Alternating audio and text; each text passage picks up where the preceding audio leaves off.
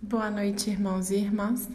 E quem dirigiu o estudo de hoje foi o nosso querido amigo Thales Barreto e Conceição. O tema foi Jesus andou sobre as águas. Esperamos que vocês possam aproveitar o estudo. Um grande abraço do NEP Caminho da Luz.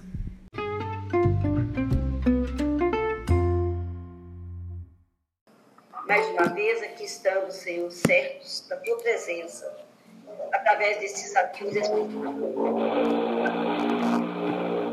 conosco a cada semana, a cada minuto, a nos intuir, nos inspirar e nos fortalecer a vontade de estarmos aqui sempre te conhecendo, te estudando. Permita, Senhor, que mais esta vez estejamos em teus braços, essa sintonia prevaleça cada vez mais alto e que possamos ouvir, Senhor, os amigos queridos que vêm conosco contribuir para o nosso estudo. Muito obrigada, que assim seja. Vamos lá então, gente. Hoje o nosso estudo ele vai ser sobre Jesus caminha sobre as águas.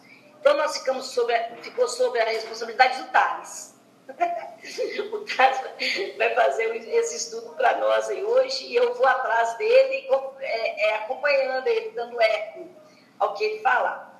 É, essa passagem, é, ela, ela se encontra nos três, nos, em três evangelhos, de Marcos, Mateus e João. Então, Thales, eu enviei para vocês um texto que o Thales fez é, em, em, em, referência a um projeto que nós participamos aí do estudo dos evangelhos, onde nós fizemos uns textos, né, e coube ao Thales fazer essa passagem. E como era o evangelho de Lucas, né, na época os textos estavam dentro do evangelho de Lucas, nós vamos então ler a passagem de Lucas, mas estando sempre, estaremos sempre, sempre atentos aos outros também. Aos é de João, tia. Oi? É de João. De João, exato, de João. Então, é, é sempre atentos ao, ao, aos, ao, ao pessoal pedindo aqui, gente, o plano que eu esqueço de mandar, Senhor amado. A gente vai estar atento às outras passagens também.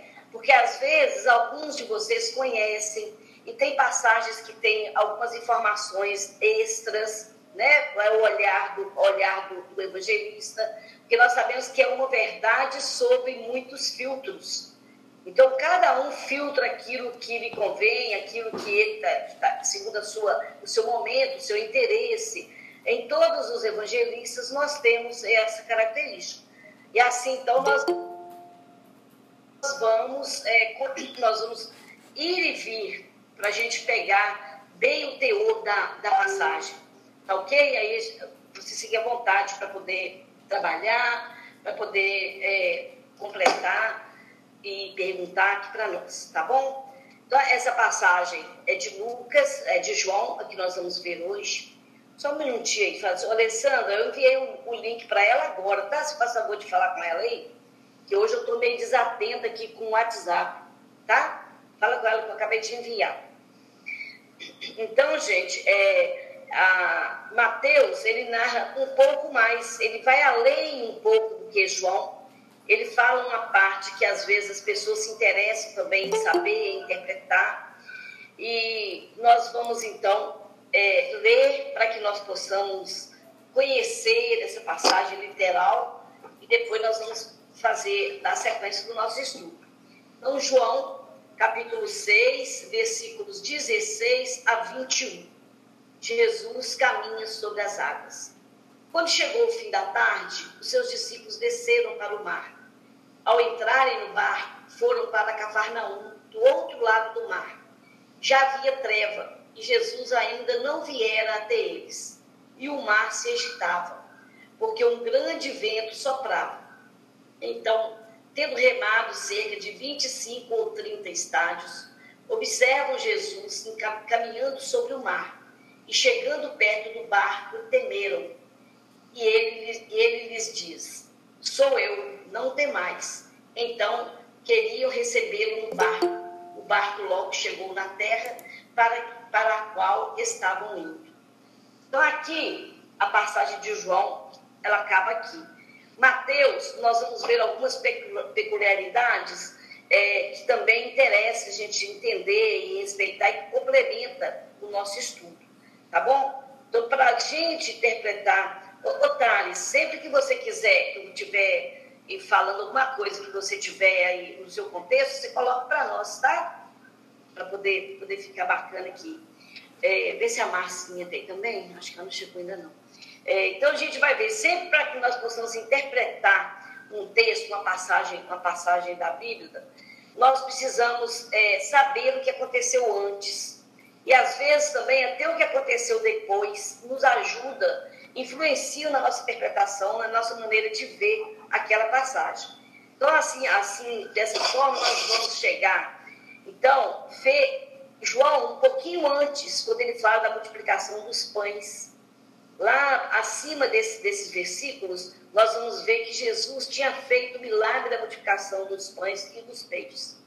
E esses milagres, ditos milagres, né, grandiosos, que chamam tanta atenção, que as pessoas querem dar mais ênfase do que a questão moral do, do assunto, eles aconteceram logo após a morte de João Batista.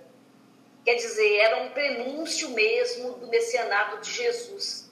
Né? Que o messianato dele estava para começar mesmo e que ele ia, a partir dali, já ia dar, deu o pontapé inicial mesmo a sua, a sua missão aqui na Terra, logo depois daquilo. E as pessoas que viram, que presenciaram o milagre da multiplicação de, dos pães, dos peixes, ficaram maravilhados, maravilhados com o que tinha visto. Nunca tinha acontecido aquilo, eles nunca tinham visto coisa igual. E aí acontece que, depois desse milagre grande da, da multiplicação dos pães, Jesus ele pede para os discípulos irem para o bar e ele sobe sozinho para o monte. E ele pede para os discípulos descerem e irem para o barco, porque eles iriam para Cafarnaum. Depois, o Taz depois deve falar alguma coisinha de Cafarnaum aí. Eles iriam lá para Cafarnaum. Então Jesus sobe sozinho. Aí a gente vê, a gente pensa e avalia, né, reflete, pesquisa também, muito na, nas pesquisas, a gente contextualizar o papel de Jesus naquela época que de revolucionário de chegar em tempo em, de ser reconhecido como Messias ou não. E o Messias que o, que o povo esperava não era um Messias que viesse pela paz, né? era um Messias que viesse pela, pela guerra, pela força, que ele conseguisse é, libertar todos, resolver aquelas questões sociais, políticas que haviam através da força. Então, tinha uma grande multidão para poder observar o que Jesus estava dando, na esperança de que ele demonstrasse ali uma, uma, uma força, uma força. Era muita gente que estava do lado de Jesus ali assistindo aquele, aquele, aquele milagre e que iam continuar esperando o que, que vinha depois. Se aquela hora aconteceu aquilo, deu aquela, aquela, aquela maravilha que eles chamaram, o que, que vem depois? O que será que vai acontecer da agora para frente. Eu fico imaginando as pessoas lá diante de uma maravilha, né, do fenomenal, imaginando, será que agora é ele mesmo? Será que ele trouxe tudo aquilo que nós precisamos para nos libertar de tudo isso que está aí? Eu fico pensando que as pessoas, é, que não seria diferente muito hoje não, né, gente? Porque recentemente aqui nós tivemos aquela, aquela, aquela notícia de um pastor, né, que ele, ele deixou por escrito que ele gostaria de ser sepultado no terceiro dia, porque ele ia ressuscitar, e deu, e deu coro aqui no Brasil. As pessoas ficaram em volta da igreja até o terceiro dia, porque por lei ele ficou lá até o terceiro dia, mas ele ficou e as pessoas esperaram que ele ressuscitasse. Hoje, século XXI. Né? Não foi uma multidão enorme, mas teve alguém. Então, realmente era uma coisa de se admirar, de se esperar algo mais. Mas Jesus, ele faz o quê? Ele dispensa a multidão e sobe para o morro sozinho. Porque a questão de Jesus nunca foi resolver problema social, problema político da época. Ele não estava com a intenção do poder dele, da força dele, ele resolver essas questões dessa maneira. O objetivo dele era trazer a paz era trazer a, a, a harmonia, o equilíbrio, para que as coisas se resolvessem através do amor. E aí ele se viu nessa necessidade de se recolher, de ficar um pouco sozinho, para poder é, ver né, tudo que, que, que viria a acontecer. Então, quando desce que ouve que ele sobe e os, espíritos, os, os, os discípulos descem, né? E eles ficam lá, quando Mateus ele fala até um pouco mais, que na quarta vigília ele não vinha, Jesus não vinha, mas eles viram que Jesus não vinha. Então eles desceram, mas eles ficaram esperando. Eles queriam que Jesus fosse com eles no barco. Eles não foram de imediato embora. Quando nós falamos essa passagem, quando nós lemos essa passagem, o que, é que nos vem à cabeça? Com uma palavra só. O que, é que vocês, que, é que vocês veem? Com o que, que vocês determinam a passagem que nós vimos aqui? Jesus, os, os discípulos esperando, Jesus adentrando ao barco, ficando, pairando sobre as águas, né? O que, que vem à nossa mente? Quem fala para nós aí? Uma palavrinha só cada um. Surpresa. Surpresa. O que mais, gente, poderia ser? Poderíamos colocar fé? Poderíamos é, deduzir assim, fé, né? quando a gente pensa na, na, na, na, nessa passagem? Gente, gente. Eu acho que sim. Fé, né? Fé. O que mais? Uma palavra só. O que mais a gente, quando escuta isso de imediato, a gente acha que tem? Pode dizer. Quer dizer, Carlos? Eu estou pensando aqui que podia ser esperança também. Esperança. O que mais, gente, poderia ser? Quando a gente escuta isso. Poderia ser perseverança. Perseverança. Perseverança poderia ser também que mais? que mais? É mais umas duas palavrinhas aí, quando nós cansamos. A mais falada, milagre, né? Milagre, nós podemos pensar em milagre quando a gente vê Jesus andando sobre as águas, sim. Podemos, né, gente? Então, o que eu não tinha pensado antes também é resignação. Resignação também, a gente pode ser isso aí. Então, gente, olha para mim, quantas coisas que essa, essa passagem nos leva a pensar nos leva a raciocinar. Então, Jesus, é, o povo não entendia Jesus é, desvinculado de uma questão social, de uma questão política. Não, não entendia. Eles entendiam que Jesus seria esse revolucionário pela força. E aí foram atrás dele, tá bom. E apesar de Jesus, então, ter dispensado essa multidão toda, pedido para que eles fossem embora, ele não foi embora, a multidão não foi embora. Eles passaram a noite lá aguardando Jesus. Eles ficaram lá esperando, todos esperando Jesus, até lá do outro lado, em Cafarnaum. Já estava esperando Jesus chegar lá, como se ele tivesse, como se ele tivesse, é, como se ele tivesse indo a pé, né? Jesus pode ter passado pelo outro lado e chegado aqui, não, não entrou com a gente no barco, mas ele veio. Então o pessoal não foi embora não, ficou lá agarradinho lá, esperando ver o que mais aconteceria com ele, né? E aí, de repente, eles veem Jesus. Jesus eh, não tinha chegado no barco.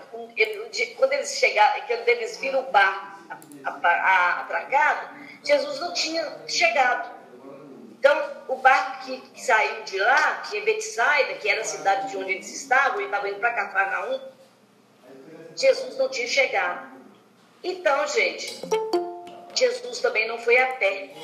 E aí o que, que aconteceu? Nesse momento, é, vai falar para nós, na, na, na, na, passagem, que Jesus, na terceira hora, Jesus então apareceu andando é, sobre as águas, do, do lago de Genezaré, do lago do barco.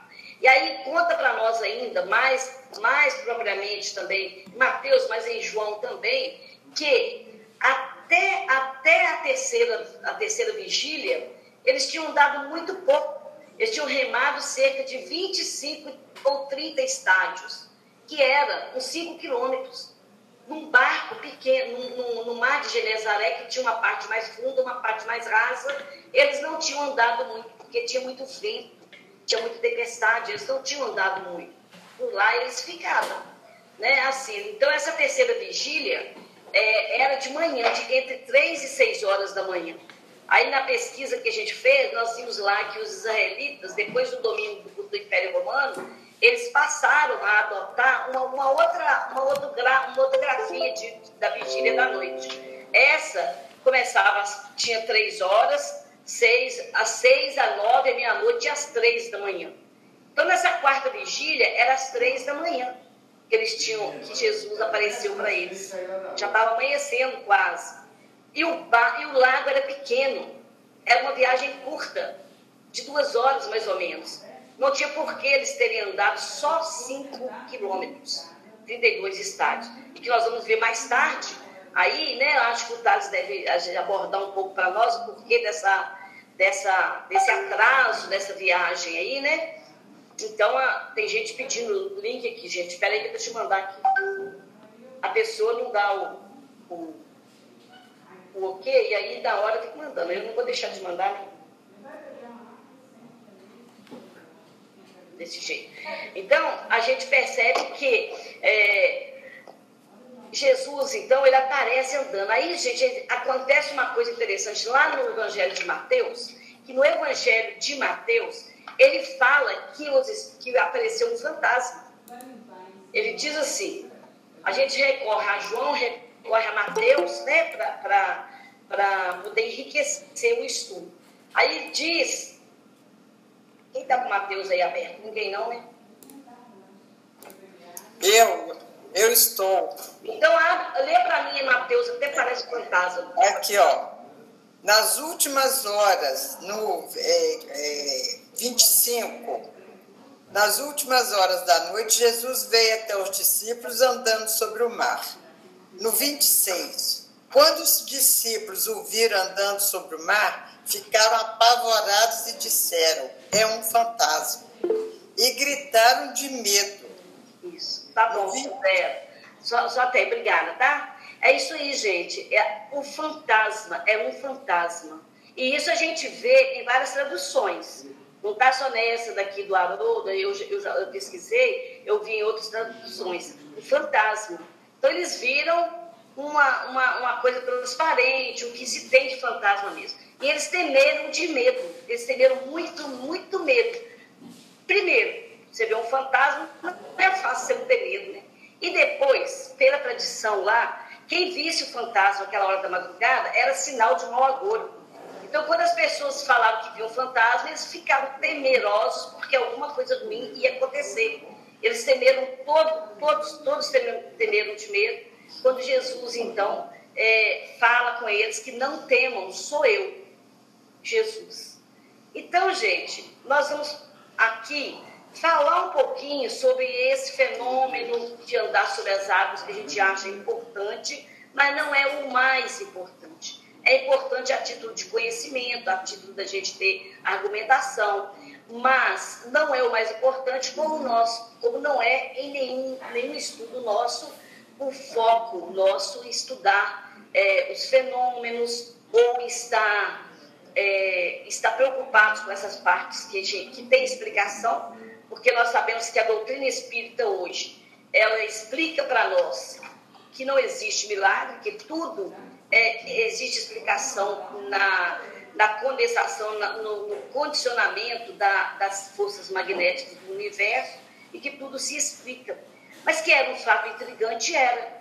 Na época, é, né, nós vemos. Então, cabe aí algumas curiosidades para nós sabermos e alguns esclarecimentos. Até hoje, né? Se alguém andar sobre o mar, de é? noite, madrugada, vai achar que é fantasma mesmo. É, vai achar que é um fantasma mesmo. E vai ficar com medo. É lógico que vai, né?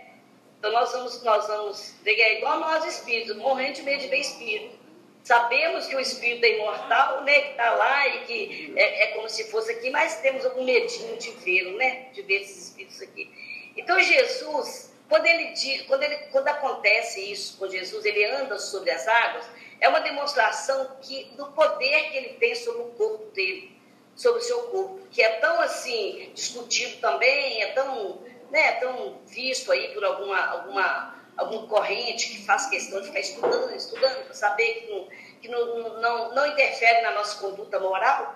Mas nós vamos então, ele andou sobre as águas, ele, ele mostra um poder, demonstra um poder que ele tem sobre o corpo e sobre as forças da natureza, porque ele acalmou os ventos que estavam é, sobre, estavam no mar, né, no mar da Galileia, atrapalhando a sua a jornada, a viagem. E Jesus manifestou naquele momento então, os poderes dele mesmo, os poderes da natureza superior que ele tinha Aí nós vamos ver que ele então levitou, é o termo que nós temos. Jesus levitou. E hoje, no livro dos Espíritos, na pergunta é, 189, nós vamos ter na, na parte que fala assim, variedades especiais para os efeitos físicos. Então nós vamos ter o seguinte, olha, os Espíritos falando, médios de translações e de suspensões os que produzem a translação aérea e a suspensão dos corpos inertes no espaço, sem ponto de apoio. Há os que podem elevar-se a si mesmos, mais ou menos raros, segundo o desenvolvimento do fenômeno, mais raros no último caso, o que pode se elevar-se a si mesmo. Então, aqui nessa parte, a gente tem, começa essa explicação a respeito desse fenômeno que Jesus, que aconteceu com Jesus, nessa passagem. E aí nós vamos ver na doutrina espírita é, muitas colocações que vêm nos mostrar para nós muitos médios de levitação que houve aí ao longo, ao longo da humanidade. O maior deles que a doutrina explica, mostra para nós é o Daniel Douglas, é um inglês. Né? Esse inglês ele trabalhou 40 anos com levitação. 40 anos ele levitou. E, e, e, uma das manifestações mais interessantes que, que, se tem é uma que ele fez em dezembro de um ano de 1868, quando ele levita na horizontal, ele sobe no apartamento, do apartamento da, no seu apartamento é, na horizontal e passa por uma janela e aparece no outro apartamento de baixo, numa altura mais ou menos de 24 metros. Olha bem, isso aí teve testemunha que, que viu. Foi 40 anos que ele, que ele fez isso e estudado pela ciência também. No Brasil, tivemos alguns, com destaque para o Mirabelli, que é, viveu até em 1950, e a levitação vem explicando para nós, então, a ciência, né? não, é, não é religião, é ciência hoje que explica mesmo, que é uma, a levitação é uma concentração de fluidos que se tem. Esses fluidos elevam a pessoa, vou ler para vocês, elevam a pessoa porque vencem a força da gravidade e fazem a pessoa levantar do solo. Né? Mas como que essa pessoa consegue levitar? Então, o fenômeno ele pode ser anímico, própria pessoa, a pessoa consegue isso com treinamento, com habilidades adquiridas, né? ele vai, vai aprendendo é, meditação, vai aprender uma série de coisas, ou um fenômeno mediúnico com a ajuda da espiritualidade. Pode acontecer. E no depoimento desse, desse médico, do Daniel, ele diz o seguinte: um depoimento que ele fala. Durante essas levitações, nada sinto de particular em mim, exceto a sensação do costume, cuja a causa atribui a uma grande carga de eletricidade nos meus pés. Ele sentiu os formigamentos, tudo acontecendo a partir dos pés dele né? Eu senti essa, essa, essa energização no pé dele. Mas a gente, a gente eu achei muito interessante quando, quando a gente foi olhando que foi na Igreja Católica que aconteceu os maiores fenômenos de levitação. Não foi nos meios, no meio espírito, foi na Igreja Católica com santos. Aí nós vimos assim que teve mais de 200 santos que levitavam, mais de 200 santos que levitavam lá dentro da igreja, com testemunha com as pessoas vendo isso aí. Então, e os santos levitavam, é, não eram todos os santos, não era a característica de ser santo que fazia levantar. Mas aí conta o pesquisador que, é, que o santo, todos os santos que levitavam, eles tinham uma característica especial. Eles eram místicos. Eram santos que praticavam a, a meditação, que praticavam muita oração, e geralmente eles levitavam depois disso. Então, eram santos místicos, né? Que, que levitavam assim. Eram, no caso de Jesus, espontaneamente. E na Igreja Católica a gente vê Teresa de Ávila, é, que foi, foi falado para a gente também. A Teresa de Ávila também foi a, a santa que mais levitou. E ela, ela conta que ela levitava assim, no quarto que ela dormia, tinha até grades para fora para ela segurar, para ela não, cair, porque ela não tinha, não tinha, ela tinha medo, como ela relata no livro dela. Gente, tem um livro da Teresa Dávila, uma coisa mais linda do mundo, do castelo, que ela fala do castelo interior. Eu lembrei disso aqui agora, do castelo interior da nossa mente, é muito bonito o livro. Mas é outra coisa disso aqui que eu lembrei. Então aí, é, vem assim, ela relata também os momentos, no livro dela, chama-se O Livro da Vida, ela relata um desses momentos. Ela fala o seguinte: nesses arroubamentos, parece que a alma não anima o corpo. Assim, sente, assim esse sente muito, muito vivo, né? sente muito frio. Falta-lhe o calor natural e vai esfriando. Embora seja com grandíssima suavidade e deleite era suave, era uma coisa tranquila e era prazerosa, né? Um deleite, tinha um deleite, era prazeroso. Então, aqui não há meio algum para se poder resistir, não tem como resistir. No caso dela, que era espontâneo, que era uma coisa que ela não, não treinava, né? Não tinha como ela resistir. É, aí ela coloca assim, que, que, o que se estende, vê, levar sem saber para onde. É que, embora seja com deleite, a fraqueza, a nossa natureza, faz o temer o princípio. Quer dizer, apesar de ser prazeroso, de ser suave, o medo de cair, de sei lá, ver o que está acontecendo, será que eu estou morrendo, né? Faz temer. Aí nós vamos lá de Pedro, né? Quando Pedro tentou andar pelas águas e pá, ele não conseguiu. E Pedro deve ter tentado, ele com certeza ele tentou andar, ele conseguiu dar os passos com uma, uma levitação mediúnica, com a ajuda da espiritualidade, e não anímica, como Jesus foi. Então, tudo tem explicação, a gente não precisa ficar com aquela, com aquela, né, aquele, com, aquele, com aquela fixação nesse fato, porque não é esse fato. Jesus, quando ele narra isso, quando ele, quando ele passa por essa experiência, é para nos ensinar alguma coisa, como em tudo que cerca a vida dele. E logo após a morte de João Batista, logo após a multidão toda tá esperando ele lá, né? Nós vamos, nós vamos enxergar. Então, vamos para o foco nosso do evangelho, do aprendizado é, evangélico da nossa questão de hoje, né, Thales? Vamos lá. É isso aí, tia. Sensacional, brilhante a exposição sobre o sobre o milagre como um fenômeno mediúnico, né, que chama bastante atenção do, do popular, né, da, do misticismo. Mas, ô, pessoal, vou compartilhar com vocês um pouco do estudo que eu fiz nessa passagem, mas não, não espere igual os anteriores, não. Os mesmo, que eu sou estudante igual vocês mesmo. E de pouco tempo ainda. Mas eu gosto muito da passagem do Divaldo, uma passagem, não, a história que ele conta. Que a gente hoje em dia peca muito ainda em, em se aproximar do, da, do Evangelho por causa da complexidade. E falo muito por mim mesmo, que eu assim, sempre como espírita, sempre tive muita dificuldade de ler a Bíblia literalmente, né? Sem pegar outras doutrinas que explicam. E aí, falando que por excursão dele na Terra Santa, Aí estava o grupo dele de excursão, vai aqui, conhece ali, aqui Jesus curou um, aqui a casinha de Simão Pedro, e todo mundo muito emocionado, batendo foto, aquela maravilha. E aí depois voltaram para casa, todos eles com as recordações e as fotos. Aí o Divaldo um dia estava na casa dele revendo né, essa excursão, as fotos, aí passando ali, olhando, com pouco ele olha uma foto da pousada que o guia mostrou que é o de bom samaritano da parábola, recolheu e trouxe o homem caído. Aí quando ele olhou a foto assim da pousada, ele emocionou, começou a chorar, aí vem a Joana do lado dele. O que, que tá chorando, meu filho?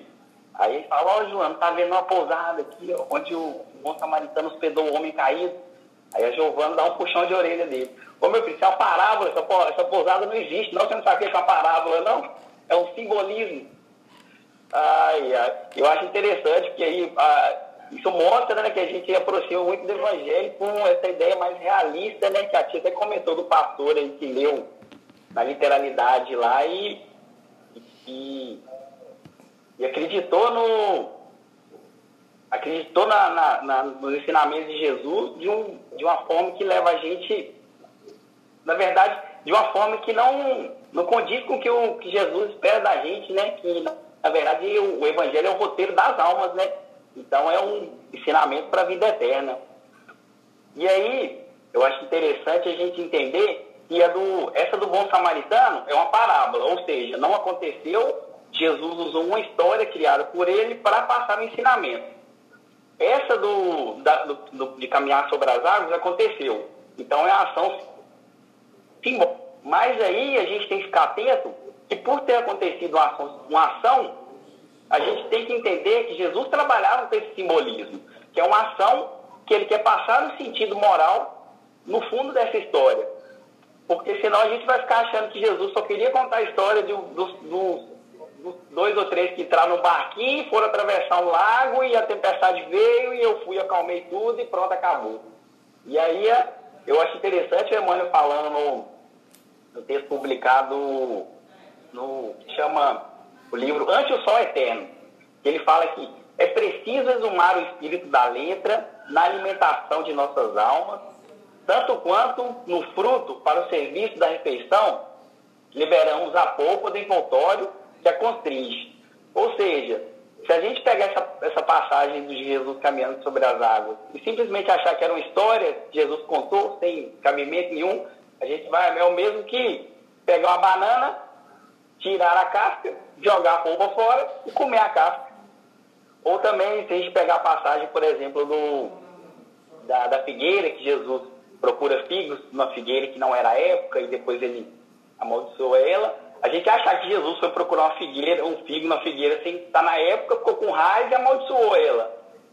E aí, se a gente começar a ler o, o Novo Testamento dessa forma literal, nós vamos chegar a lugar nenhum.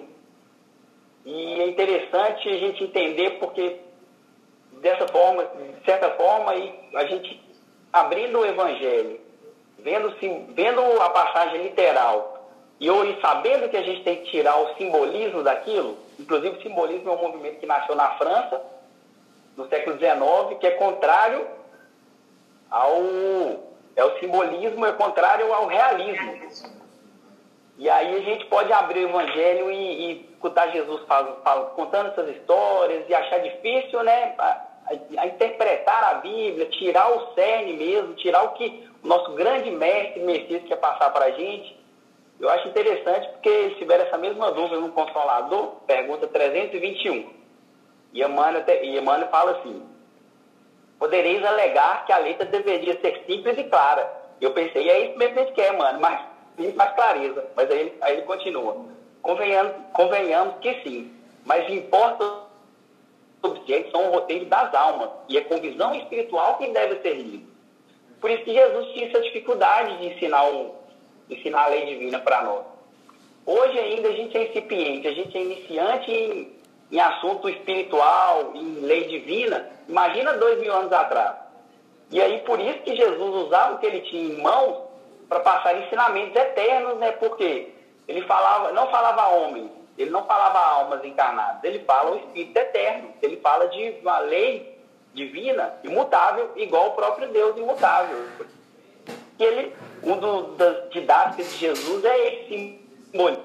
E aí, para a gente não tomar puxão de orelha da, da Joana e nem comer a casca da banana, essa passagem, eu acho que o, o mais interessante para a gente começar a entender um pouco dela é o, o elemento água, né? Porque começa, quando chegou o fim da tarde, seus discípulos desceram para o mar.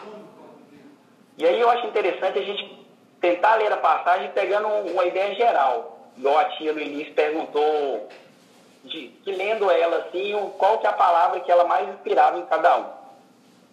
E aí, quando ele, quando ele fala que os seus discípulos desceram para o mar, a gente tem que entender que, tanto para a escola hebraica, tanto para a escola grega, que eram os pensadores da época, inclusive essa escola grega é pré-socrática, a do Tales de Mileto, a jônica a água simbolizava o princípio da vida material.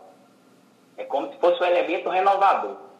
E tanto que no, no Velho Testamento a gente vê falando que no princípio era Deus e o Espírito de Deus parava sobre as águas. Ou seja, primeiro é Deus e depois é a água, renovação. E aí é interessante, porque fala, quando chegou o fim da tarde, seus discípulos desceram para o mar. Se a gente pensar que a água simboliza a vida material, o mar seria nossa, nossa escola, né, o planeta Terra em si. Até porque isso, isso literalmente, né, 71% do planeta é, é, mar, né? Então, a gente falasse o, mar, se, se o planeta Terra é mais terra, mais água, mais água. E aí a gente já começa a entender um pouco o que vai simbolizar essa passagem. Porque quando chegou o fim da tarde, seus discípulos desceram para o mar. Ou seja, vieram à terra, encarnaram. Vieram para a nossa grande escola. Que a terra, Emmanuel sempre fala isso, né? A gente tem que considerar a terra como a nossa grande escola. Ao entrar no mar, foram para Cafarnaum, do outro lado do mar. Já Jesus ainda não viera até ele. Isso é muito interessante, porque quando a gente reencarna, a gente vê que eles, que eles começaram a atravessar o barco, veio, veio os ventos, não estava mais, não estava, não estava com eles. Se a gente pegar um, algumas outras passagens do Novo Testamento onde Jesus simboliza as tribulações da vida, a gente vai ver sempre que Jesus afasta. Tanto na, quando ele vai acalmar a tempestade, que ele está no barco, quanto é que Jesus adormece. Aí vem os, os ventos, as tribulações, e os discípulos ficam desesperados, temendo pela vida, e eles vão acordar Jesus. Tanto nessa que Jesus acalma a tempestade, ele afasta, e nessa os discípulos entram no barco e Jesus ainda não está até eles. Isso é muito interessante, porque se a gente pensar que os discípulos vieram para o mar, na verdade a gente entendeu que é, é reencarnação, eles vieram à Terra.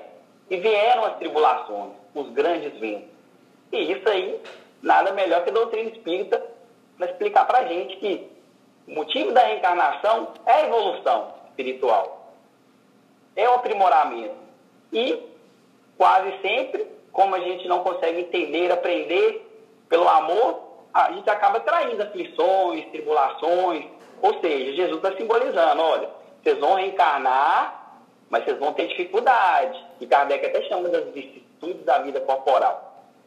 E aí, isso e, tem todos os momentos da vida. Isso aí, todos nós vamos passar, não adianta. Jesus avisou e a gente tem que saber que vai ter dificuldades, vai ter um parente difícil, vai ter revés financeiro, vão ter doenças, são inerentes ao corpo físico, é inerente à nossa evolução. A gente precisa dessa dor para despertar o lado do espírito. A gente precisa dessa dor para entender que aqui é uma passagem que a gente tem que tirar proveito disso, crescer espiritualmente, iluminar. E aí Jesus se afasta nesse momento. Se a gente entender a Terra como uma grande escola, Jesus se afasta porque é como seria se no momento, se um professor ensinasse o aluno muito e no momento da prova ele viesse, sentasse no lugar do aluno e fizesse a prova. E a gente sabe que não funciona assim. Nos nossos momentos de dificuldade, os nossos amigos espirituais, os nossos mentores, eles vão afastar um pouco, vão ver. Agora vamos ver se ele vai conseguir agir da forma correta, se ele entendeu a lei do amor, se ele entendeu a lei da resignação. E aí Jesus simboliza isso, porque quando a tribulação veio, ele afasta, mas é interessante a gente ver que na passagem fala que Jesus ainda não estava com eles, ou seja, não estava entre eles, ou seja, não é que Jesus foi embora. Nas dificuldades da nossa vida, o mestre e nossos mentores não vão nos abandonar. Mas eles se afastam justamente para a gente suportar e crescer com esse ensinamento. Porque se eles vierem passar isso, isso por nós, o de quem será o mérito? Eles estão ali observando, em prece, torcendo, amando, confiando e esperando a, a hora certa deles agirem mais, com mais incisão, né? E, e é interessante, porque num, na outra passagem também que Jesus acalma a tempestade, ele também não afastou, ele foi dormir, mas continuou no barco. Da mesma forma que aqui Jesus foi orar, mas eu estou aqui, ó, de longe eu estou vendo. Eu sei que vocês vão ter tribulações na vida, que vão ter momentos difíceis, vão ter momentos complicados. Eu avisei isso, no mundo tereis aflições, mas eu também avisei, tenha de bom ânimo, eu venci o mundo. E é muito interessante a gente ver esse simbolismo né, do que na realidade, o que é a realidade mesmo do, do ensinamento de Jesus, né? Se olhar de uma forma, se olhar de uma forma literal, você não entende nada, né? Discípulo entrando no parque, Jesus não estava, aí a gente começa a compreender, não, Jesus está falando, olha, vocês vão encarnar, vão ter momentos difíceis, de momento eu vou estar vendo de longe, que são provas que você tem que passar, mas eu estou aí. E aí, quando ele continua esse ensinamento, é interessante, porque o, o mar se agitava, porque soprava grande vento. Então, tendo remado cerca de 25 a 30 estádios, observaram Jesus caminhando sobre as águas. Isso é muito interessante nessa passagem, igual a tia já comentou, um estádio é cerca de 50, eles remaram 25, dá cerca de 5 quilômetros. Mas como no Evangelho de Mateus conta que já era a, quarta, a terceira, quarta vigília, que já era mais de madrugada, inclusive no João ele fala que já havia trevas, já tinha anoitecido. Eles não estavam há pouco tempo ali no barco, eles não estavam há pouco tempo remando. E isso é um ensinamento, um simbolismo muito interessante, muito especial. E vai ter momentos difíceis na reencarnação que parece que a gente vai estar remando e indo para lugar nenhum. Porque aqui, se eles estavam remando desde cedo, remaram 5 quilômetros só, no lago que tinha aproximadamente 20 quilômetros. Eles já estavam ali mais 5, 6 horas, se eles remaram 5 quilômetros só, aparentemente, é, como a gente até brincou um tempo atrás aí, era duas remadas para frente e três para trás, né? Mas é o, é o grande simbolismo do que nos momentos difíceis, às vezes eles vão parecer eternos, porque no momento de alegria, tudo bacana, parece que passa muito rápido, né? Mas quando vem uma dificuldade, quando vem uma desilusão amorosa, quando vem uma doença, quando algum parente volta mais cedo, parece que nunca vai passar essa dor, né? E é, e é interessante porque eu, eles, aqui eu, não fala que os, que os apóstolos, os discípulos pararam e não fizeram nada. Eles estavam tentando remar. Simboliza a nossa persistência né, nos momentos difíceis. Residir era calma. E eu acho muito interessante, olha só que o Emmanuel fala numa mensagem que simboliza isso muito. A mensagem chama Renovação e Amor. Ele fala, Deus não nos envia problemas de que não estejamos necessitados. Aceitação e paciência, sem fuga ao trabalho, são quase sempre metade do êxito em qualquer teste a que estejamos submetidos em nosso próprio proveito. Ou seja, Emmanuel está falando justamente o que simboliza aqui nos momentos difíceis, continuamos, que a gente continue perseverando, mas a aceitação e a paciência já representa 50% do êxito. Olha só que interessante. Ou seja, se nos momentos difíceis a gente desesperar, a gente ficar com rebeldia, falta de resignação, já, já tira 50% do nosso êxito, já tira 50% de chance da gente conseguir tirar o que essa dor, que essa aflição está passando para a gente. São as remadas é muito... as detalhes. Essas aí que são as remadas para trás, que a gente está remando no, no, mar, no mar é, é, revolto, e aí você rema para frente e de repente você dá as remadas e vem para trás, né? É, a, a, perseverança você está tá remando ali, por mais que você não está saindo do lugar. Mas a rebeldia, a falta de paciência, eu acho que parar de remar, ou então remar junto para trás, né? já que está dando tudo errado, vou ir para trás junto com a maré mesmo. Mas é interessante né, que a gente pensar que só esperar e ter um pouco de calma já representa grande parte do êxito das nossas dificuldades. E eu acho que um dos, dos grandes benefícios do, do, Espiritismo, assim, dessa obra espírita gigante que a gente tem, é sempre a gente estudar alguma coisa do Evangelho, achar uma coisa de Emmanuel e acha explicação em outras obras. E no grande livro aqui, ó, Memória dos Suicidas, tem uma parte muito interessante que simboliza isso demais. Os personagens desse livro depois que eles são resgatados do Vale dos Suicidas, eles vão para o Hospital Maria de Nazaré fazer o tratamento. Porque a desencarnação pelo suicídio, ela desarmoniza muito o nosso corpo espiritual, o nosso perispírito. E aí eles precisam de muito, muito tratamento, muita terapia, muita assistência, parte do magnetismo, para eles começarem a reequilibrar a energia, para reequilibrar o pensamento. E aí depois que eles são resgatados, esse processo de cura no hospital, de tratamento. E aí desenrola o livro, são vários tipos de tratamento, dentre eles tem aulas, tem, tem terapia de passe. E um desses tratamentos, eles são ligados a algum tipo de aparelho, fazendo eles voltarem nessa última reencarnação para rever os passos. E aí, um, em uma das aulas, eles conectaram esse aparelho a um dos suicidas. E ele começou a ver os passos da reencarnação dele, um, a rever o, anda esse sofrimento dele que ele foi alimentando até chegar no suicídio.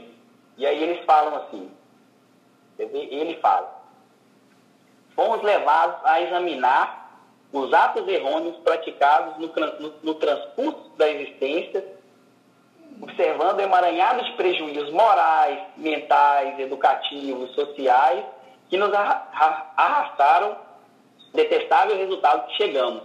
Aqui eles começaram a voltar e rever as atitudes que o levaram a chegar nesse extremo máximo da falta de esperança, né? a falta de fé que levaram eles ao suicídio.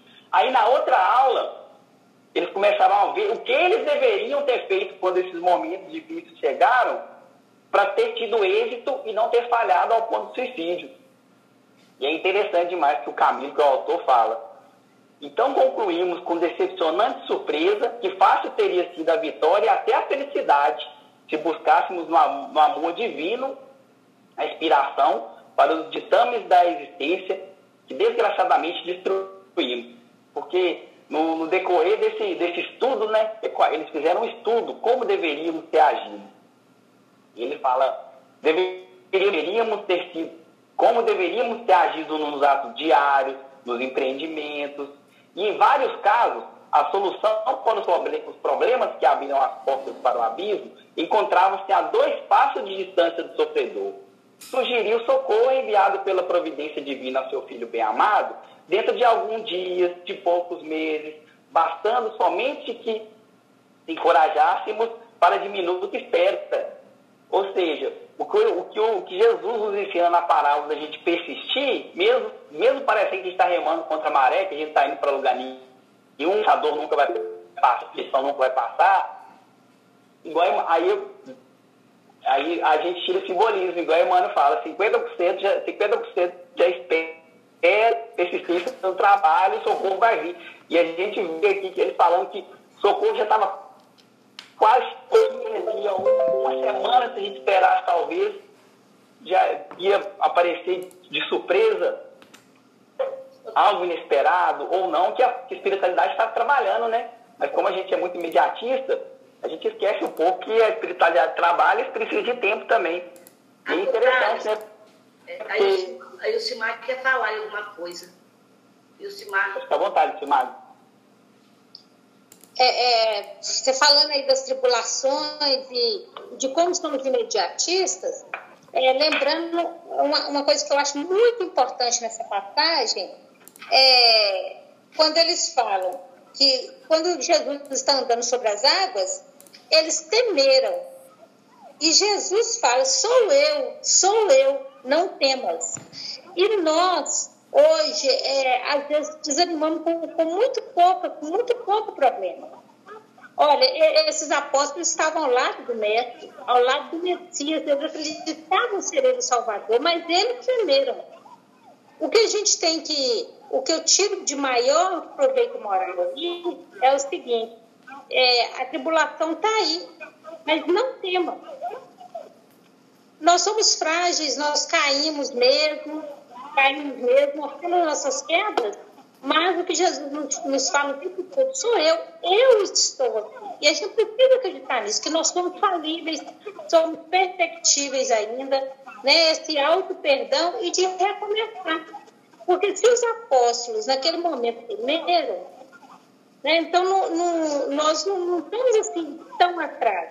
Nós precisamos pegar essa passagem como, como um rito de esperança. Alguém falou esperança aí. Esperança, de fé, de perseverança. Não é? E acreditar nisso. Ele está aqui do nosso lado. E é isso que é importante. Excelente, Simar. É por aí mesmo. Alguém quer? Zé Carlos? Thales, eu acho que o, a parábola do, do semeador nos acrescenta é, algo sobre essa questão aí do, do aproveitamento, né? Que nós sabemos que na Terra não tem ninguém infalível, né? E nessa luta cotidiana, uns darão 30 por um, outros 60 e outros 100. Não é isso? Então, é, essa luta, é, o planeta Terra é de provas e expiações. Então, eu acredito que nessa parábola aí dá uma, uma co colaboração. Excelente. É, é a parábola do, dos talentos, né? Do semeador. Ah, do semeador. A Mônica é. quer falar aí também agora. Mônica. É, boa noite. É, dentro disso que a Yusimar falou, né, eu fiquei, na hora que a tia estava colocando também, eu fiquei imaginando, né, é, eles quando saem de madrugada para pescar, eles levam alguma luz, alguma candeia, alguma coisa para iluminar ali o caminho deles, né? E é um breu. Então, eles e Jesus veio. Então, quer dizer, quando você está com seu o, o barco estava mais iluminado que o mar.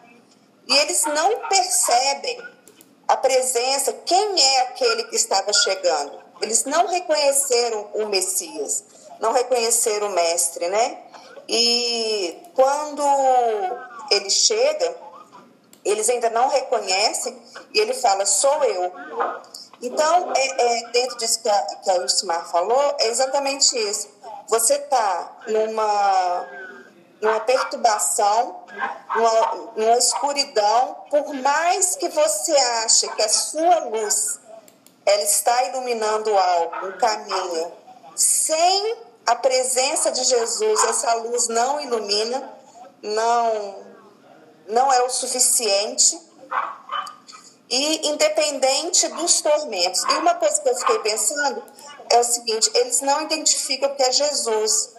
Aí eu fiquei pensando assim: quantas vezes a gente quer a manifestação de Jesus e a espiritualidade atuando, fazendo esse papel e a gente não reconhecendo?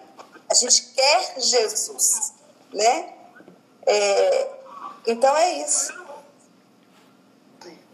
É, é isso mesmo. É essa, é essa questão da luz foi muito bem colocada, Mônica, que as, pode estar com a luz do barco que não está iluminando, está indicando a direção certa para né? E aí a gente bate em banco de areia e volta. E agarra um pouquinho e continua indo. Então, tem que ter essa luz divina mesmo para que nós saibamos o caminho certo, né?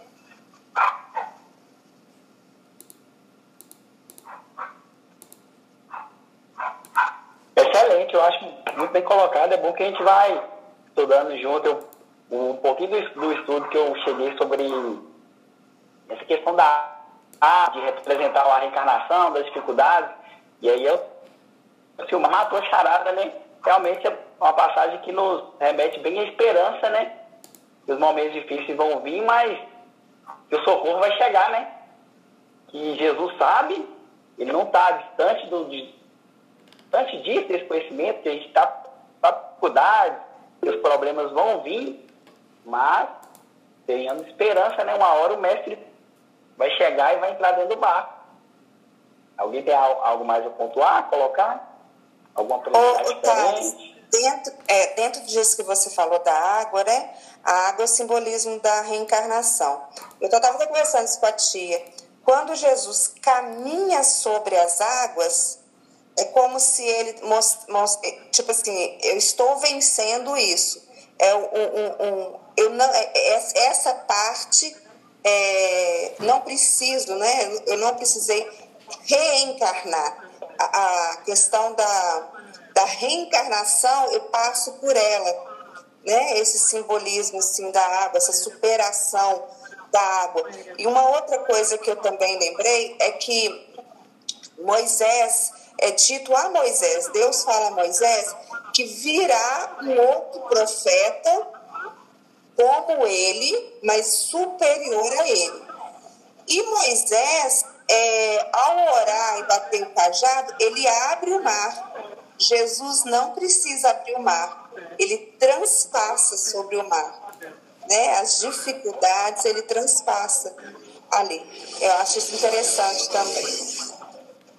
Perfeito, Mônica. Perfeito, muito bem lembrado. Uma outra, coisa, viu... Thales. Ah, é, pode falar, tia. fala da, da, da questão do mar, da, da, da extensão né, do Mar da Galileia, do Mar de Genezaré, do Lago de Genezaré, e que tem uma parte dela que tem 12 quilômetros de largura e outras são mais estreitas, e a gente trazendo para nós as facilidades que de vez em quando nós temos na vida, né? Tem, tem uma porta larga que você passa bem, tanto faz você ir para lá ou para cá que você consegue passar, e aqueles caminhos pequenininhos, né? Estreitinhos, aqueles caminhos estreitinhos que você tem que se esforçar muito para poder passar, conhecer bem aquilo ali.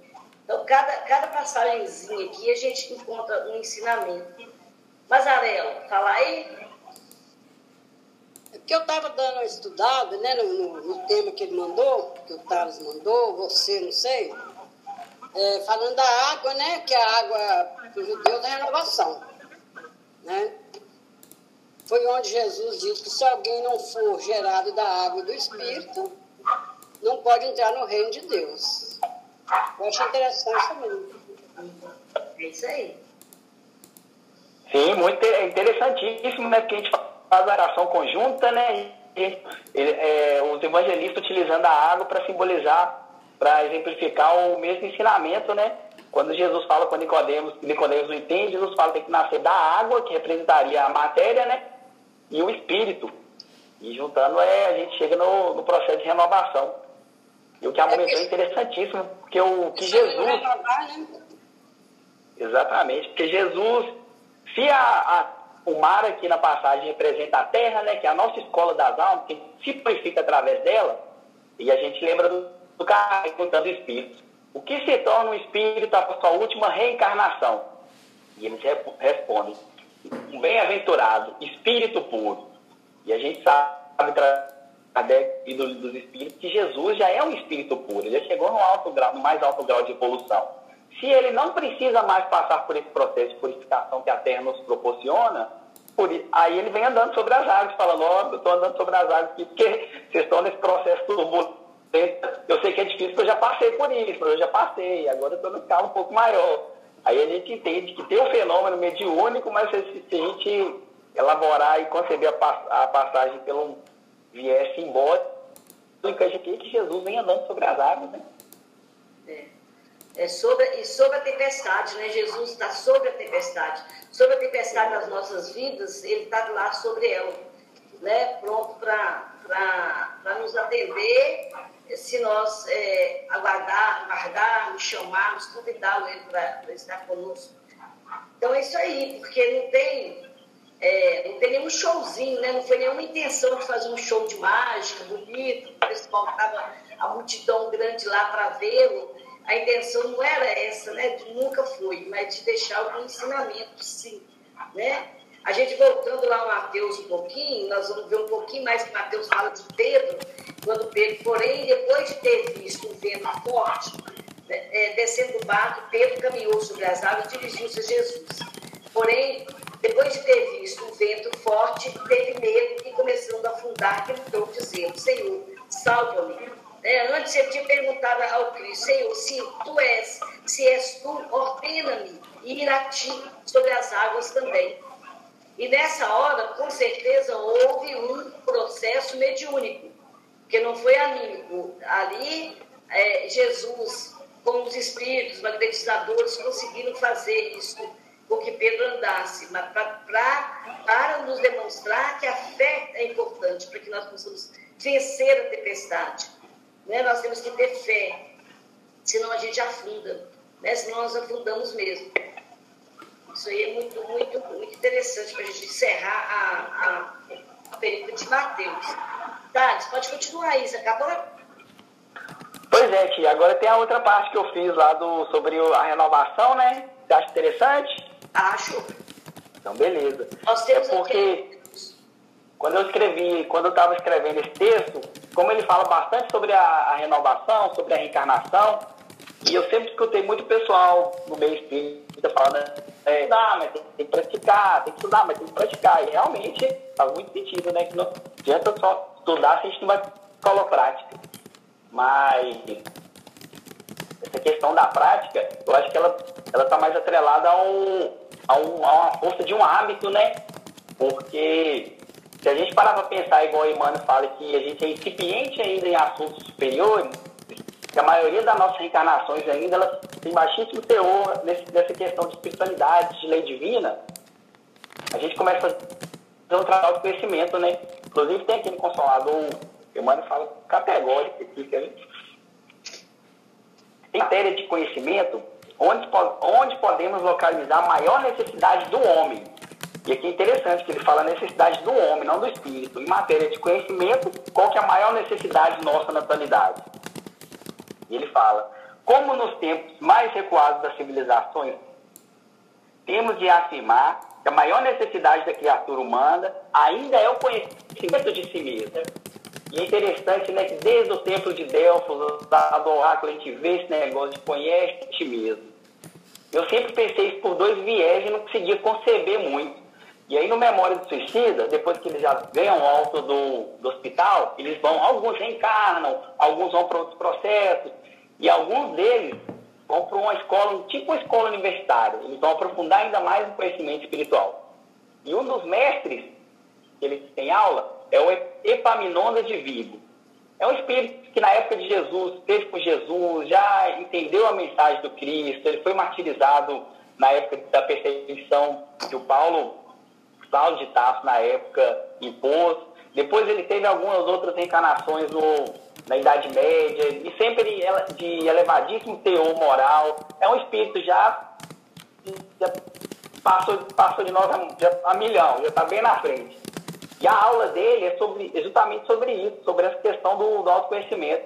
E ele fala um negócio muito interessante, porque a gente fala muito do autoconhecimento subjetivo, né? O pessoal, o que fala na livro que ele recomenda todo dia antes de dormir a gente rever os atos, gente reconhecer as nossas falhas, né? Mas o Epaminondas, ele fala de um conhecimento, antes desse, um conhecimento mais objetivo. Porque se a gente for olhar hoje em dia, assim, a maioria de nós encarnados, até nós espíritos, apesar, apesar de saber da, da imortalidade da alma, a gente não sente isso, a gente não age como se fosse espírito eterno. A gente não sabe que a gente veio do plano espiritual, aqui na matéria perecível, vai voltar para o plano espiritual. E esse processo vai se repetir inúmeras vezes. Tanto que Emmanuel fala, e o Kardec fala também que uma reencarnação é como se fosse um dia. O processo vai acontecer inúmeras vezes ainda. O que, tem de, gente... o que tem de espírito com medo da pandemia não é pouco, não, tá? Nossa medo, Senhora. medo ferrenho, aquele medo de desequilibrante mesmo. Eu acho muito, muito interessante também, porque é. os cuidados todos com o corpo você tem que ter, com a saúde, tudo, mas alimentar o medo, como se não acreditasse que tem uma vida depois da morte, é, é engraçado, né? É, é, é, é, engraçado no nosso meio. Vem da criança, da que tem ainda, né, tia? Tanto que eu falo, eu falo isso muito, muito com a minha esposa, com a Rafa, a gente, até no, nos linguajares, na, na, na, forma de falar, nas nossas expressões, a gente quer carregado muito desse sentimento material ainda. É. Agora, a nossa rainha só fez e voltou mais cedo para a parte espiritual. O que eu mais escutei foi: Nossa Senhora, tão jovem, tinha um futuro todo pela frente. E eu fico pensando: Não, gente, mas ela continua tendo um futuro todo pela frente ainda. Ai, e a gente carrega muito esse sentimento de viver no mundo, né? E Kardec sempre falou, viva no mundo sem ser do mundo. E aí eu acho interessante fazer esse processo, primeiro, desse autoconhecimento objetivo, de saber que a gente é um espírito eterno. Porque a gente começa a entender os padrões do, da reencarnação, a gente começa a entender do que se trata, de onde viemos, o que estamos fazendo aqui, para onde vamos. Porque aí eu acho que a gente perde um pouco o imediatismo, né? a gente começa a entender que, que no pensamento de vida, que as reencarnações são sucessivas. Onde uma termina, a outra começa, um elo. Ou seja, se eu tiver isso em mente agora, sabendo que a que a, que a Terra tem o objetivo da gente evoluir, da gente entender e praticar a lei divina, eu posso começar agora a criar planos, não mais é, imediatista, mas planos futuros, né? Que a gente entende que a reencarnação, que aonde, aonde essa terra começar, a gente consegue fazer planos mais conscientes, né? Mais maduros, com mais teor espiritual. Não que a gente não precise da matéria, né? Porque a gente está no corpo material, a gente precisa dela. Mas como diz Jesus, né? Buscar primeiro o reino e a sua justiça, e o resto ser usado sentado. Aí eu acho interessante porque a partir desse conhecimento, então, que a gente é espírito eterno, que a gente advém, está aqui e vai voltar, voltar para algum lugar, começam a surgir alguns pontos bem interessantes. Um deles é uma fala de Kardec, que é a pergunta 686, se não me engano. Ele conceitua educação como conjunto de hábitos adquiridos. E a gente, e a gente sabe que Kardec era um, peda, um pedagogo exímio, né? É discípulo de Pestalozzi. E essa, e essa... André, você quer falar? falar? Pode falar. Ah, sim. É, sobre o, a reforma íntima, né? Que é, ela, ela, ele, ele demora mais do que uma vida para a gente fazer, né? Perfeito, perfeito. A gente vê tanto, na, tanto no, nos escritos de Kardec, no livro dos Espíritos tem sobre isso, tanto Emmanuel aqui no Consolador, ele fala que uma reencarnação não é, não, não, não é o bastante para a gente atingir essa pureza espiritual. Perfeito. E, e aí eu acho interessante essa, essa, essa questão de Kardec colocando a educação como um conjunto de hábitos adquiridos, porque se a gente parar para pensar, talvez é essa ou anterior ou a anterior seja as primeiras reencarnações que a gente começa a ter proximidade com o Evangelho, mas de uma mais sincera, não, não procurando é, ocultar os nossas, as nossas vaidades, os nossos egoísmos, utilizando a interpretação errada da, da palavra do Cristo para justificar certas atitudes. Talvez seja a primeira reencarnação que a gente está tendo um, uma aproximação mais sincera com, com o ensinamento de Jesus, né, que é o Evangelho, que é o roteiro das almas. Ou seja, se é uma das primeiras, a gente deve ter umas 20, 30, 40 reencarnações de baixo teor espiritual, alimentando vícios, alimentando paixões do mundo material, alimentando o egoísmo da forma que for, alimentando a vaidade. E isso acabou se tornando uma má educação, uma má educação nos dizeres de Kardec sobre hábitos. E agora, como a gente entende que a gente encarnado precisa ter essa consciência de espírito eterno e criar e caminhar para a nossa evolução, com posse desse conhecimento em mão, talvez a gente consiga agora criar bons hábitos para reverter os hábitos maus que a gente criou nas vivências passadas. E aí no texto que eu escrevi, para citar três, obviamente que os hábitos que a gente cria são infinitos, bons hábitos, no caso, né? Não são taxativos, né? O que, o que diz a caridade, a gente tem que, que fazer. Mas o primeiro deles é a oração. E a oração é bem interessante, porque no momento do que Jesus se afasta ali do barco, que os discípulos encontram tribulações, que a gente encontra as dores da, que, o, que o mundo nos traz, a fim de nos fazer crescer, a oração é um grande sustentáculo. A oração, o Emmanuel fala que é o, é o, maior meio que a gente tem de se conectar com Deus e pedir socorro ao, ao nosso Criador nesse momento difícil. Emmanuel fala que a oração não vai, não, não vai nos tirar da sombra e das tempestades que estão passando, mas ela como se fosse um, uma, uma vela, uma pequena vela ali. Ele tem até uma parábola bem bacana falando que simbolizando a oração como imagina a gente numa floresta escura à noite, sem nada. A gente vai tropeçar em raiz, vai ter de pegar esse negócio todo. E Emmanuel fala que a oração seria a luz. Ele não vai te tirar a gente da floresta à noite, mas em posse de uma lanterna, de uma luz na floresta, a gente vai conseguir não tropeçar, a gente vai conseguir esconder se tiver algum perigo.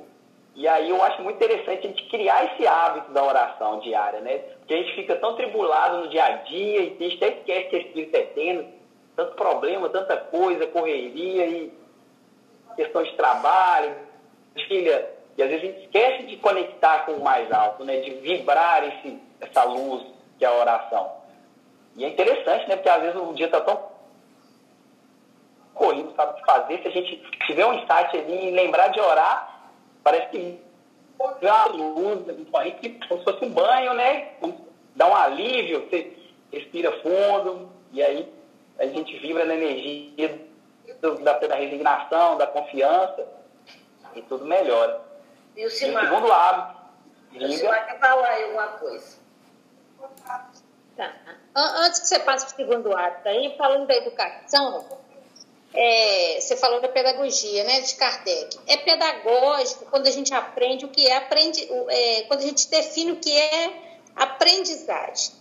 Aí eles ensinam para nós assim lá na, na faculdade, é, né, de qualquer faculdade que, que de curso relacionado à educação, que aprendizagem é mudança de comportamento.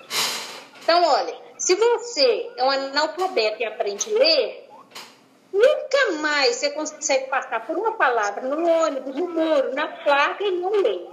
Não tem como você fazer isso. Então, quando nós, esse estudo que nós estamos fazendo hoje, todo o mundo, ele é sensacional por isso.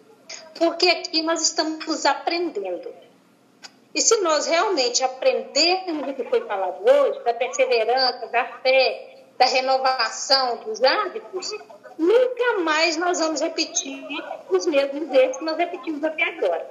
Ou seja, nós vamos mudar o nosso comportamento. E é isso que Jesus espera. A gente estuda o Evangelho, que a gente pratique. A prática é o quê? É demonstrar que nós mudamos o nosso comportamento. Isso é educação que Kardec você acabou de falar aí. Isso aí. É isso aí. Excelente, Inclusive, no texto que eu escrevi, o Kardec fala né, sobre a educação desse ponto de vista do, do, do hábito, né? E o Emmanuel fala no Pensamento e Vida, no capítulo 29 também, o que corrobora o Kardec. Ele fala assim, todos os ciclos da existência, para se adaptarem aos processos da educação, porque todas as conquistas do espírito se efetuam na base das lições recapituladas. Ou seja, é, ele, é como se fosse Emmanuel e Kardec ali trabalhando juntinho para ensinar a gente. E aí por isso que a gente, tem, a gente começa a ter mais consciência que os, os atos, os bons atos agora, as, as, renovações, elas têm que partir do hábito, né? Para a gente desfazer as más educações e através de bons hábitos agora a gente conseguir criar boas educações. E aí o primeiro, o segundo é, eu coloquei a leitura edificante que da, da mesma forma que a oração às vezes representa um banho né, de luz, a gente se sente melhor, melhor, todo dia também a gente tem o hábito de ler uma página edificante, ou de estudar uma obra espírita, ou uma obra que for de, de biografia de alguém, sem, sem, sem, sem tipo de preconceito nenhum, qualquer tipo de livro, que agregue, né, que faça a gente lembrar do, do nosso real estado de espírito eterno, da nossa real necessidade, que é entender a lei divina e praticar, esse tipo de hábito, junto com o primeiro, a gente começa a perceber que com o tempo, a nossa forma de pensar no dia a dia, talvez atitudes que a gente teria antes disso impensadas, com falta de paciência, com falta de amor, a gente começa a pensar mais, respirar mais fundo. Nossa, eu estou rezando todo dia, estou lendo alguma coisa todo dia. Aí começa a refletir na nossa, atitude. Aí seria a ideia de não ficar só no campo do estudo e passar para o campo da prática. Porque a ideia de nos instruir através desses hábitos começa a se exteriorizar através de nossas atitudes.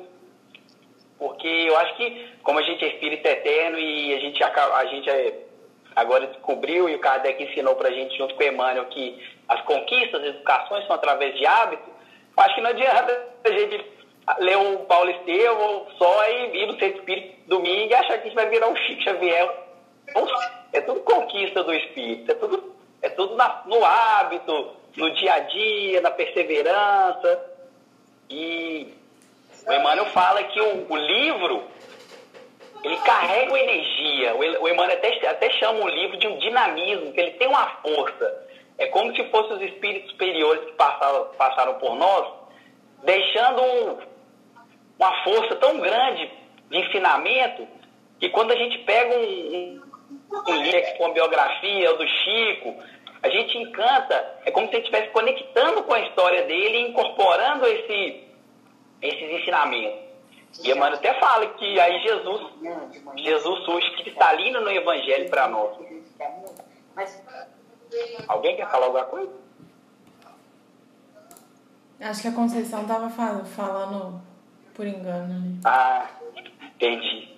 É, e aí a gente vê que o, esse hábito também de uma leitura edificante a longo prazo, juntamente, juntamente com a oração também a longo prazo, o benefício eu acho que é incalculável. Porque a gente esquece, a gente, pelo imediatismo, a gente esquece, por exemplo, se alguém quer aprender uma língua estrangeira, se você estudar inglês uma hora, que diferença que isso vai fazer? Provavelmente nenhuma, né? Se você ficar um mês estudando inglês meia hora por dia, começa a dar uma melhorada, né? Imagina fazer isso 30 anos, vai ficar fluente, não vai? E aí, os bons hábitos, você imagina a gente cultivando agora o hábito da oração, da prece, em cinco anos a gente vai ver uma melhora na gente. Agora imagine que é três vidas, três reencarnações, quatro, cinco, várias. Vamos incorporando né, essa, essa troca com Deus, troca com Jesus, com os benfeitores espirituais, com os nossos guias. E o terceiro hábito que eu coloquei lá, que não podia faltar, que é a máxima do Espiritismo, né, que Paulo nos traz, fora da caridade na salvação. Mas aqui eu acho interessante, rapidinho que o nosso tempo está acabando, eu falar, sobre, falar um pouquinho sobre como eu utilizei esse sentimento de caridade, esse, o, o hábito da caridade. Porque eu acho que a gente espírita faz uma bagunça com, com a palavra caridade. Nossa Senhora, olha a dificuldade que eu tinha para entender, viu? E aí, quando eu abri o livro, a gente fala muito fazer a caridade, né? Ah, vamos fazer caridade, fazer caridade ali, sopa, fazer campanha do quilo, óbvio que isso é tipo de caridade. Mas quando a gente estuda a caridade como nos entendia, igual está lá no livro Espírito, Espírito pergunta, qual o sentido, o verdadeiro sentido da caridade como Jesus entendia? E um dia eu escutando um, um seminário da ANET, Guimarães, ela, ela pontuou isso da forma, ela é, ela é formada em, em medicina, né? E e ela é muito atuante na área da psiquiatria, ela entende muito as questões do cérebro, e ela falando sobre a caridade. Se você for ver a caridade como Jesus entendia, que é benevolência, indulgência e perdão, se você pega primeiro a benevolência, ela fala que a benevolência é a gente querer o bem. E mãe até fala que a gente tem que plasmar o bem ao tempo todo e buscar o bem para que o bem venha até nós. E aí ela fala da, da indulgência, que a gente só ver o bem. E, inclusive, Jesus fala também sempre que a gente tem que se atentar à boa parte. A, a indulgência seria, não seria como se a gente, mesmo sabendo que todos são espíritos perfeitos, que todos os momentos da vida talvez tenham uma parte ruim, que vai ter mesmo, que é inerente do nosso estado de evolução, mas para a gente ajudar, a gente tem que focar na parte boa. O, o do labrador que, quando ele vê alguma praga, ele elimina a primeira para manter a, a, e a, e a ela, ela ensina a gente a olhar a indulgência nesse sentido, de só ver o bem. E o terceiro, que é o perdão, é esquecer o mal.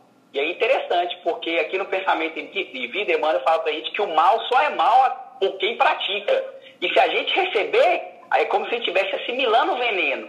Por quê? Quem pratica o mal, você está indo contra a lei divina você gera uma responsabilidade com Deus. Quem vai corrigir é Deus, não a gente. Por isso que a gente tem que esquecer o mal. Porque senão, se a pessoa nos fizer o mal e a gente retribuir com o mal, Deus vai olhar e falar assim, é bom, agora tem dois para corrigir, nenhum só mais não. E aí quando a gente pensa na qualidade por esse ponto de vista, que é, sim, que é benevolência, querer o bem, indulgência, só ver o bem e o perdão, esquecer o mal, a gente começa a perceber que a caridade pensamento, né? Esse pensamento de buscar Jesus, de buscar a lei divina, de buscar o amor, de buscar o bem. E esse sentimento leva quando você uma esmola, proporciona uma esmola, uma esmola material, no caso, que é extremamente útil, válida e tem que ter mesmo, antes vem o sentimento de se colocar no lugar daquela pessoa e falar, nossa, que a pessoa está precisando tanto. Ou seja, o, o sentimento de querer o bem do próximo te levou a esse ato. E eu acho que quando a gente começa a enxergar a caridade por esse ponto, abre um leque, né? Que a caridade passa a não ser só a material, mas muito mais a moral, né? Porque a gente pode praticar a caridade o dia inteiro, com atos de paciência. Agora, uma planta que seja cuidando no lar com um pensamento elevado, a gente está, de certa forma, contribuindo com o processo de, de Deus na criação. E eu acho que aí ela fica mais, mais fácil de criar o hábito dela, a gente entendendo que a caridade ela deve ser praticada desde o momento que a gente levanta até o momento que a gente dorme. E é interessante, porque quando a gente começar a incorporar esses novos hábitos, da leitura, da oração e da caridade, a cada reencarnação a gente vai purificando um pouquinho, resgata um pouquinho aqui, já cria novos ambientes melhores para evoluir, porque a gente sabe que o espírito não, dá, não, não retrograda, né? Então, se a gente começar a criar esses bons hábitos agora, pode ter certeza que na próxima encarnação, o mais cedo possível, a gente ouvir falar de Jesus, nós vamos ficar assim, opa, interessei por esse negócio aí, hein? Cada vez mais a gente vai aproximando de Jesus, e aí reencarna, melhora, vai aprendendo bem, vai aprendendo amor, para se Deus quiser, em algum período da eternidade, a gente como os espíritos falaram no livro do Espírito, né, o que se torna um espírito após sua última reencarnação, eles falam espírito puro, bem-aventurado. Que com esses novos hábitos, hábitos voltados à vida mais espiritual, mais elevada, tentando aprender o amor, entender o amor, entender que o amor é lei, que não é opção, a gente consiga chegar a essa última reencarnação e escutar o Mestre nos recebendo de braços abertos, bem-vindo ao reino do céu. É, é isso aí. Então, o nosso ponto, o nosso ponto é esse. Né? Nós entendemos que nós estamos nesse mar da vida, que nós descemos de um monte lá onde nós estávamos vendo tudo acontecer claramente, né? Estávamos na espiritualidade vendo claramente a nossa, a nossa vivência e nós descemos desse monte sem Jesus, mas ele, a nossa posse, e entrando no barco da vida. Né? Esse barco que nós entramos é o barco da vida, o mar é a nossa terra, é a nossa vida, e que estamos nele em meio a tempestades, ora calmaria, ora tempestade, ora no jeito dele meio largo, fácil de remar, e ora mais pesado para remar. Mas que nós temos Jesus é, pairando sobre esse mar, esse mar revolto, sobre esse vento, é, e que ele nos dá a mão para a gente andar tranquilo no barco, como deu a Pedro, e nos basta ter fé para continuarmos nesse andando sobre a tempestade, com equilíbrio, com paz, né? E chegando lá do outro lado da vida, é, com, sendo atravessado com, com louvor, essa feito, feito a travessia com louvor, né? com louvor que a gente tem. Então, nós, essa passagem é isso aí. Não tem show de mágica nenhuma de Jesus, de Pedro, esse ensinamento que nós vamos nos ater a ele. Né? Como passar pelo mar da vida revolto, com fé, com esperança, com perseverança, com tudo que foi dito aí no início, que nós passamos esquecendo que nós temos que muito que entender milagres, que eles não existem. Né? Então, essas passagens são para nós refletirmos a respeito disso. Gente, Thales, muito obrigada. Tá? Foi bom demais estar com você. Vamos estar juntos outras vezes, tá bom? Muito bom. Semana que vem, o Elvésio e a Bruna vão fazer para nós o estudo, vão fazer conosco o estudo. Fazer assim, né? Vamos, como fazemos, fizemos hoje, para estudar o óvulo da viúva. É uma passagem que está em Bruna, Elvésio. Onde que está aí? Lucas 21. É... De 1 a 4. Versículo 1 a 4. Isso mesmo. 1 a 4, né? Olha para dizer, uma parábola, uma, uma passagem pequena, mas cheia de é, ensinamentos. A parábola do óvulo da viúva, tá? É, eles estão estudando, como a gente, a proposta nossa é essa, que nós façamos os nossos estudos. Nós temos mais dois estudos só antes da nossa confraternização. Nós temos as três semanas de encontro aqui. A semana que vem será o, o Elvésio mas a Bruna. Na próxima semana será o Jorge Elahá, que vem fazer para nós um, um, estudo, o último estudo nosso do ano, né? O, o último não, o penúltimo, porque o último será no dia 7 de dezembro, nós vamos ter um estudo especial, diferenciado, do nosso companheiro, é, o, Nando, o Nando Cordel. né? o, o Nando Cordel. Não é o Nando Reis. É o Nando Reis, Nando Cordel. Um, um, cantor da música brasileira, né, da música popular brasileira aí, é, que musicou o Livro dos Espíritos, ele vem encerrar para nós o estudo, dia 7 de dezembro. Tá, gente? Vamos estar atento aí, é um showzinho aí na pandemia, bacana para nós, um showzinho com o Evangelho, não tem nada melhor, hein? Para a gente confraternizar, nossa, encerrar o nosso ano de estudo e a gente começar melhor. Foi muito bom apoio nosso nosso estudo hoje, muito bacana? Foi ótimo, ótimo. Muito bom. Falar? Mônica, você abriu o microfone? Não, eu falei que foi ótimo o estudo. Ah, tá. Então tá bom. É, é isso aí. A proposta nossa é essa: é, é construção conjunta do aprendizado, do ensinamento. Né? A gente vai com, com fundamento trazendo as nossas, as nossas percepções do tema. O, nosso projeto é, Amor em Ação, que a gente é parceiro, essa semana é a doação de leite, tá, gente? Nós vamos, vamos pedir muito para que todo mundo traga, porque é a nossa última participação do ano. E o pessoal passa muito aperto, muito aperto até no nosso período de férias, eles não têm quem, quem faça doação, né? Diminui a doação deles. Então, vamos, vamos contribuir, nós vamos fazer a entrega semana que vem, dia 24. Então, durante toda essa semana aí, nós podemos contribuir, trazer o leite para nós, né? Nós temos é, algum companheiro que, que, que, faz contribuição em dinheiro, que já está aqui certinho para a gente comprar, né? Um, e já está tá se recolhendo o leite já, tá bom? Muito obrigada a todos, foi muito bom o estudo, a gente teve uma, uma, uma, uma, um atendimento espiritual muito grande nesse momento, como a gente diz, nesses momentos é que forma-se maior, maior bolha de energia, de magnetismo, aproximação dos espíritos é, queridos. E eu gostaria de lembrar a vocês que a, a Cristina, nossa companheira aqui da grupo, ela está com o marido hospitalizado, com uma doença, com um quadro que, que surgiu de repente, se ele precisou de UTI de repente, e que a gente pudesse envolvê-la aí na nossa prece, para que ela se, se fortaleça. É, é a Cristina Eduardo, tia? Tá bom? Vamos fazer a nossa prece. Ô, ô, tia, é a Cristina lá do Bela Vista? É. É. Pedindo Bela Vista. Ele tá, eles estavam viajando, tá?